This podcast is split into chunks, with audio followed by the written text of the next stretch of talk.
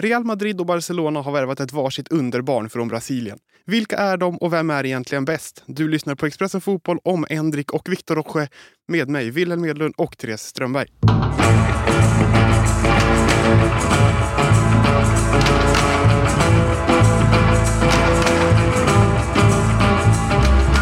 Hallå Therese! Hallå, hallå! Nu ska vi prata om brasilianska underbarn. Hur taggad är du på det? Nej men väldigt. Jag tycker att det här är eh, superkul. Det känns eh, väldigt eh, Real Madrid och Barcelona att liksom kliva in och plocka varsin av Brasiliens absolut största och mest hypade talanger. Ja, för de här två är ju eh, väldigt hypade. Vi ska säga att Endrik har gått till Real Madrid och Vitor Roche har gått till Barcelona. Vi kommer få anledning att återkomma till de här för att de är på sätt och vis det ganska lätta att blanda ihop för de är väldigt lika. Men vilka, hur, hur, hur särskiljer man dem? Vad, vad är det här för killar? Ja, det är ju anfallare båda två. Eh, och som du säger, när man eh, sitter och försöker göra sin liksom, analytiska research på utöver de här liksom, klippen som kommer ut, framförallt har vi fått klipp på Endrik känns det som, hela det senaste året på olika typer av eh, konstmål, snygga mål, enkla mål, bra mål, alla möjliga mål som eh, han har gjort. Ehm, men när man försöker liksom grotta ner sig i, i analyserna så, så låter det ju ungefär sådär som det brukar göra eh, om anfallare i den här eh, åldern. De är ganska jämna prestationsmässigt om man kollar eh, hur många matcher och mål de har gjort, den, om vi kollar på den senaste säsongen. Eh, Rocky gjorde 12 plus 3 på 25 matcher, Endrik gjorde 11 mål på 31 matcher. De är de överlägset bästa tonåringarna i ligan både vad gäller ja, men, de här bitarna, mål, spelade matcher, vunna dueller, liksom, det mesta som går att mäta eh, ligger de i topp på bland eh, tonåringarna i den eh, brasilianska ligan. Eh, och eh, det är ju de här, det liksom är, det är samma ord som dyker upp. Det är så mobil och flexibel och bra med bollen på tajta ytor, bra skott. Alltså det är, det är de här sakerna som, som dyker upp och jag, och jag tänker också att om man bara ska liksom generalisera lite grann så känns det som när man sätter sig och kollar på det som att det är två stycken väldigt brasilianska fotbollsspelare båda de här. Och det gör en ju ännu mer taggad på att de faktiskt eh, kommer till Europa. Ja, för jag tänkte fråga dig det, för den senaste spelaren som jag kommer ihåg var så här hypad från just Brasilien var ju Neymar. Och då snackas det om att han var den sista Jogo Bonito-spelaren och den brasilianska sättet att spela håller på att dö ut för att det blir för cyniskt. Man kan inte hålla på och dribbla hur som helst utan det ska bara vara effektivitet, effektivitet. Är det här Joga Bonito-spelare? Alltså det är väl, det är lite som du säger, det, det går ju en liksom det går ju en ganska tydlig, eh, inte trend skulle jag inte vilja säga för att jag tror att det är så det kommer fortsätta, men det finns ju, fotbollen bedrivs ju på ett helt annat sätt idag än vad den gjorde för, eh, ja men egentligen bara 10 år sedan, men säg också 15-20 år sedan. Eh, det är väldigt eh, det är väldigt eh, styrt och mallat och inrutat. Man ser ju inte de här liksom, artisterna eh, på samma sätt eh, som man kunde göra eh, för många år sedan. Utan, så att även om det är så att de skulle vara det så finns det väl en ganska stor risk att de inte är det så himla länge i, eh, i när de väl kommer till Europa. Sen tycker jag att det finns, alltså eh, det finns ju den typen av spelare som man ser har det i sig. Om vi, om vi bara pratar brassar så har vi ju både Vini Junior och eh, Rodrigo till exempel i, eh, i eh, Real Madrid. Och där ser man ju att det här är ju killar med väldigt mycket, om man ska liksom slänga sig med det slarviga uttrycket, rolig fotboll i sig. Så att jag ska, ska inte liksom, tycker inte man ska vara så här eh, superorolig att de, att de kommer bli liksom trista och europeiskt tråkiga, men det är ju det är ju åt det hållet man liksom styrs och särskilt när man kommer så här tidigt eh, till en ny klubb och eh, ska eh, ja, men anpassa sig in i ett A-lag, vilket jag tror att eh, både Real Madrid och Barcelona tänker att de här två spelarna ska göra. Ja, för att Vitor Roche, du får rätta mig om jag har fel, men Vitor Roche ansluter nu redan i januari. Endrik får de vänta på ända till sommaren. När de fyller 18 får de komma. Men vad, vilka förväntningar kan de här lagen ha på dessa spelare? De har ju betalat jättemycket pengar för dem. Men det är väl också potential man betalar för och kanske inte att de ska gå in rakt i en startelva, eller? Nej men precis, det är, ju, det är väl omkring 700 miljoner om vi pratar svenska kronor då, som, som det betalas allt som allt för eh, de här spelarna. Både Real Madrid och Barca betalar ju stora pengar. Real Madrid har ju en, eh, kan man ju se rätt så tydligt att, att man har de senaste åren valt att lägga ganska mycket pengar på ganska unga spelare och betala, som du säger, för den här äh, enorma potentialen.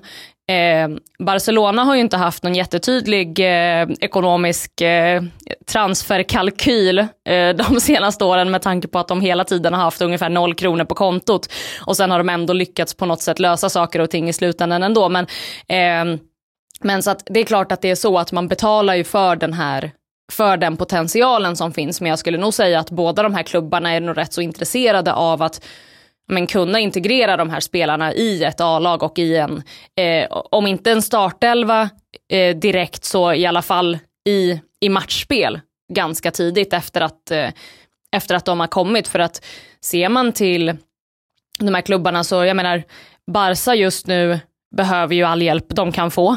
Eh, Barca har ju en kraftigt nedåtgående prestationskurva skulle jag säga. Eh, Real Madrid som har haft en del och har fortfarande problem med, med skador och de har ju ingen, de har ingen riktig sådär supernia direkt kan man ju inte säga den här säsongen. Nu har ju det gått bra ändå för de har en viss Jude Bellingham som ju är helt otrolig. Men, men så att båda de här två klubbarna skulle ju behöva att de här spelarna eller några spelare i alla fall, för Real Madrids del som ju som får Endrik till sommaren, där kommer det hinna hända annat också såklart under, under den sommaren och Barca kommer säkert också göra saker till sommaren men, men, eh, men det är ju klubbar som verkligen vill, eh, vill ha eh, de här spelarna eh, i, liksom, på, en, på en positiv prestationskurva ganska tidigt tror jag. Jag tänker också att det finns mycket som kittlar i de projekten de kommer in i. Om man kollar på Endrik då som ska till Real Madrid.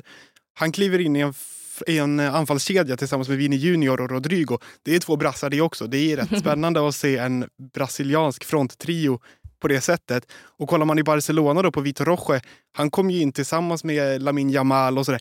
Det är en framtid för Barcelona som ser fantastiskt ljus ut om man ser på potentialen framförallt framåt. Ja men så är det ju, så är det verkligen och eh, jag tror att de här spelarna båda två är nog ganska, eh, de har nog koll på, eller i alla fall deras rådgivare har ju koll på just vad det är de kommer till och i vilket sammanhang de kommer till de här klubbarna för att det är ju så att både Barca och Real, jag menar det är klart att du tackar inte nej. Är du liksom 16, 17, 18 år och får möjlighet att gå till någon av de här klubbarna så, så är det väldigt svårt att, att tacka nej. Eh, men det är som du säger, det finns, ju, det finns ju någon slags tydlighet i varför de båda blir, blir värvade. Sen tycker jag att det är väldigt spännande Innan vi går in, om vi ska gå in på lite bakgrund på båda de här spelarna, så, så tycker jag att det är väldigt eh, det finns någonting så väldigt som sagt Real Madrid och Barcelona i det här. Det finns ju en, en historia av att Barca och Real gör stora värvningar samtidigt också, även om deras projekt ofta ser väldigt olika ut och det är två stycken väldigt olika klubbar, eh, så finns ju den här historien av att amen, Ronaldo och Zlatan kommer till Barca och Real samma år, Ronaldinho och Beckham kommer till Barca och Real samma år. Eh, det, det, har ju rapporterats om och Xavi har faktiskt pratat om för ja, ett och ett halvt år sedan något sånt om Endrik. Eh, för att han har ju varit upphåsad länge och, och Xavi har pratat om honom att det är en spelare som skulle vara perfekt för Barca så man vet att Barca har varit intresserat av Endrik. Eh, det finns ju hela den här, på tal om Neymar som vi pratade om lite tidigare så finns ju historien med eh, Real Madrid och Neymar innan det blev eh, Barcelona. Mm. Det, det, finns ju och jag, jag tror att, för kollar man på Eh, läser man i eh, spanska tidningar just nu och läser man också brasiliansk-portugisisk press så skrivs det ju enormt mycket om båda de här två spelarna.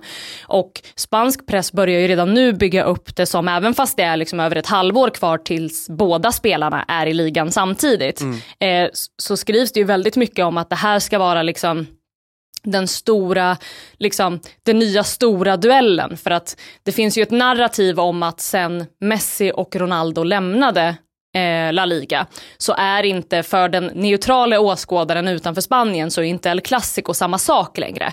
Eh, och där, då skriver man ju liksom upp det här som att den här liksom brasseduellen kommer vara det som är det stora i El Clasico eh, framöver. Eh, så att det, det, det, finns ju så väldigt mycket i det här som man inte vill ska bli ingenting i slutändan. För att återigen, det är väldigt unga spelare som vi har att göra med. Ja, verkligen. Och de har ju hela framtiden för sig. Det är väldigt lätt att ställa dem mot varandra för att de är så pass lika och det är så tydligt att de har valt sida sådär. Men om man tittar på dem rent vad de har uppnått eller hur stora de faktiskt har blivit. Jag återkommer återigen till Neymar. När han kom till Europa så hade ju han det fanns liksom Neymar-finter på eh, Youtube och sådär. Mm. Han hade sin liksom frisyr, antingen var det framåtslickat hår eller så hade han den där typ tuppkammaren eller vad man ska kalla det. Han hade sitt näsplåster. Det fanns saker man förknippade med Neymar på sätt som man inte förknippar med de här än. Välkommen till Coolbet där spänningen aldrig tar slut och underhållningen står i centrum. Här får du inte bara Sveriges bästa fotbollsodds. Du får också en spelupplevelse som är rättvis, transparent och framförallt rolig. För oss handlar det om mer än bara spel. Det handlar om att ta en paus, att våga chansa och att kanske vinna stort. Det oväntade gör varje ögonblick unikt. För dig över 18 år, stödlinjen.se.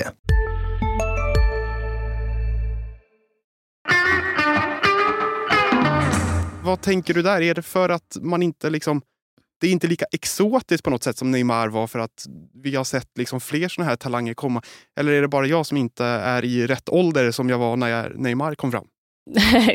Säkert lite av båda. Nej men jag tror kanske att, alltså, om, man ska, om man ska prata lite så här bakgrund och eh, det, det, som oundvikligen blir att prata varumärken när man pratar fotbollsspelare, ja. så är ju Endrick är ju det stora varumärket av de här två. Det är han som har varit eh, hypad allra längst. Han har ju mer eller mindre varit i medierna på hemmaplan sedan han var 14-15 år. Och jag menar, läser man på lite om hans bakgrund så finns ju allt det här klassiska om att eh, när han spelade liksom i Palmeiras ungdomslag, eh, han gick dit som 11-åring, när han spelade i ungdomslaget så gjorde han liksom 165 mål på 169 matcher och han vann en massa eh, pokaler och medaljer och blev uppmärksammad av både nationell och eh, internationell media eh, redan då. Europeiska klubbar började scouta honom redan då. Eh, och eh, redan där började ju på något sätt Endrik bli ett varumärke för att det fungerar ju så både i Brasilien men för, kanske framförallt för oss utanför, Brasi eller utanför Brasilien att eh, de här stora brassestjärnorna är ju liksom, de är ju fotbollens stora stjärnor. Ja, på riktigt. Det är, de, det är liksom de man vill åt och det är de man, man vill ha. Eh, och han gjorde ju A-lagsdebut som 16-åring, yngst någonsin i, i, i Palmeiras. Eh, en av de yngsta målgörarna någonsin i, i klubben utsedd många gånger till liksom den mest talangfulla spelaren i ligan. Han har vunnit eh, två raka ligatitlar med, med Palmeiras nu. Eh, och har varit, även om han har haft någon period av liksom måltorka under den senaste säsongen, så har han ju varit starkt bidragande till att, eh, eh till att man vinner den här titeln, framförallt i, i år. Då. Eh, och när han skriver på för Real Madrid för ungefär ett år sedan så var han ju så gott som klar för Chelsea innan det. Innan Chelsea backade ur. Familjen var på plats i London och man, eh, man besökte Cobham och, och, allt det här under flera dagar och, och det, sådär innan, eh, innan ägarna backade ur, vilket väl förmodligen är första gången någonsin som Chelseas ägare backar för en dyr värvning. Eh, Ja, och varför backar menar, man för en av eh, de största talangerna och plockar så väldigt många som inte är så där talangfulla, tänker man? Jag vet inte, brist på fotbollskunskap eventuellt. Eh, men, eh, men, men så liksom allt det här gör ju att hans varumärke har ju byggts under många, många, många år. Men kanske att det finns lite, det finns ju någonting väldigt mekaniskt idag också. Om vi pratar om att det finns någonting väldigt mekaniskt över fotbollen och att man kanske liksom eh, kväver artisterna på planen på ett sätt nu som man inte gjorde förr, så finns det också någonting väldigt mekaniskt i varumärkesbyggande idag. Att mm. Eh, de här liksom skojiga frisyrerna och de här knäppa grejerna är inte alltid lika framträdande. Det finns ju lite såna här, eh, kom ju ut någon video för några, någon månad sedan eller ett par månader sedan där han står och flossar på upp, inför liksom en match och man drog liksom parallell till liksom Maradonas dansuppvärmning och så här, att man mm Eh, att, ja, men att han, som sagt, eh, de grejerna har han ju ändå gjort, men det är inte det som är liksom hans stora varumärke, utan hans varumärke är ju egentligen snarare vilken fantastisk fotbollsspelare han är, vilken fantastisk fotbollsspelare han kan bli och vilken liksom enorm talang som han har varit väldigt länge. Eh, och det där byggs ju också av att man i Brasilien har under många år egentligen jämfört honom med Pelé, någonting han själv har ju sagt att jag, jag har aldrig bett om det här och jag, jag, jag har inget intresse av att bli kallad för den nya Pelé för att det kommer liksom inte hända. Men, men där är ju hans varumärkesbyggande och kollar man bara så här krassa siffror så säger det ändå någonting att Endrik har 6,2 miljoner följare på Instagram medan Vito Rocke har 2,1 miljoner följare på Instagram. Eh, också en av Brasiliens absolut största talanger och eh, Eh, och en eh, spås liksom en lysande framtid.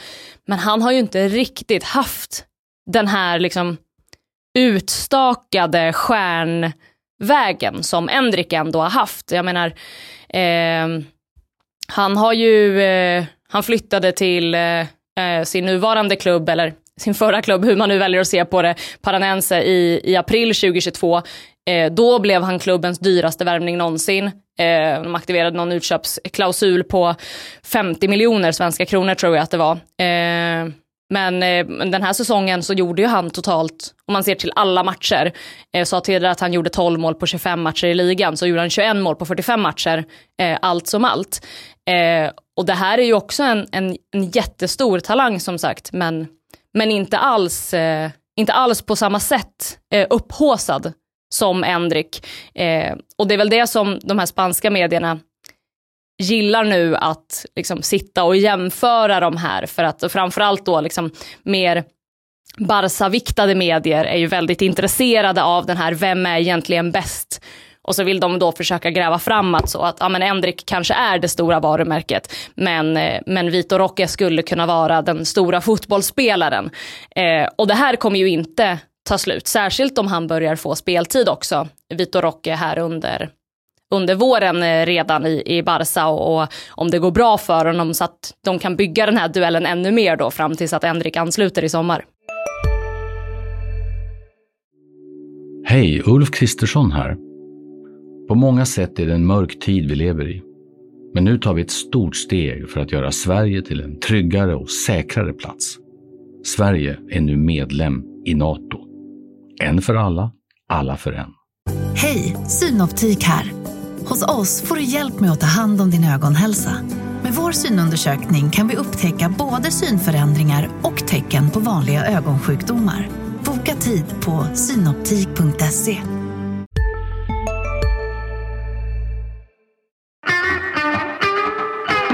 Ja, de har ju ett halvårs försprång som du säger eftersom att Vitor Roche kommer nu redan i januari. Enrik kommer först i sommar. Kommer det kunna stå dem emot, tror du, att de inte är så stora varumärken utanför fotbollen? Det kommer de ju bli med tiden såklart. Men skulle det gå knackigt första året sådär, då kanske de inte är de här stora profilerna man kan hänga upp eh, klädkollektioner och så vidare på. Utan det är fotbollen de har och det är just det de måste förlita sig på ska funka. Ja, men eh, å andra, ja, jag vet inte, någonting i mig vill säga att det kanske i så fall är bra. Eh, om det, om mm. det skulle vara så. För att vi har också sett många upphåsade talanger eh, från ja, flera olika delar av världen komma till en stor klubb i Europa, eh, ha det här starka varumärket, ha allt det här för sig. Eh, och sen när det börjar gå emot så blir det bara jobbigt på något sätt. Att, att man är den här upphåsade talangen, man är det här stora varumärket. Och, eh, och ingenting funkar under en eh, period.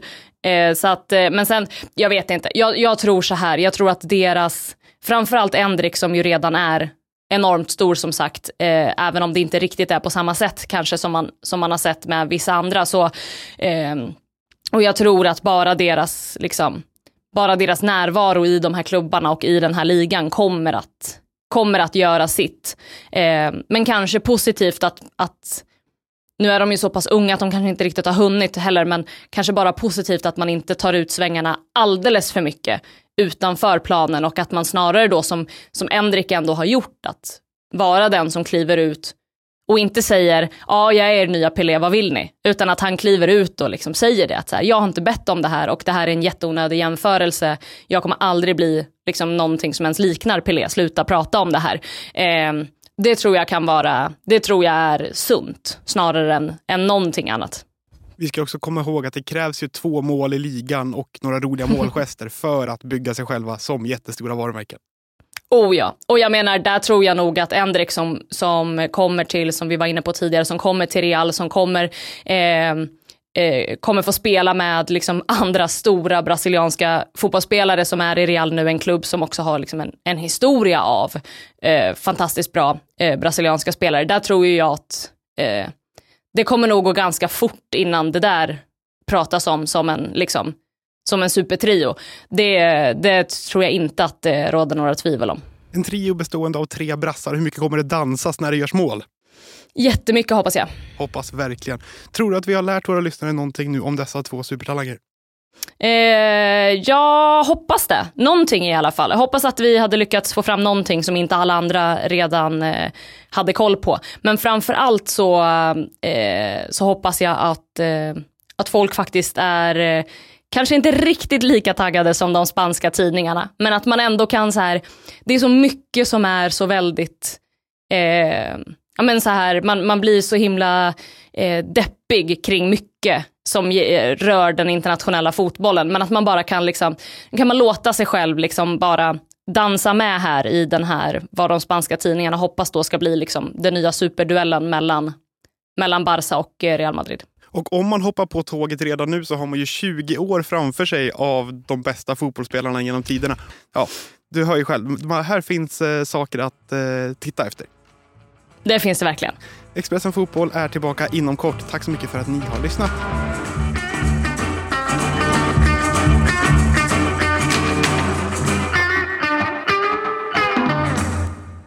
Du har lyssnat på en podcast från Expressen. Ansvarig utgivare Klas Granström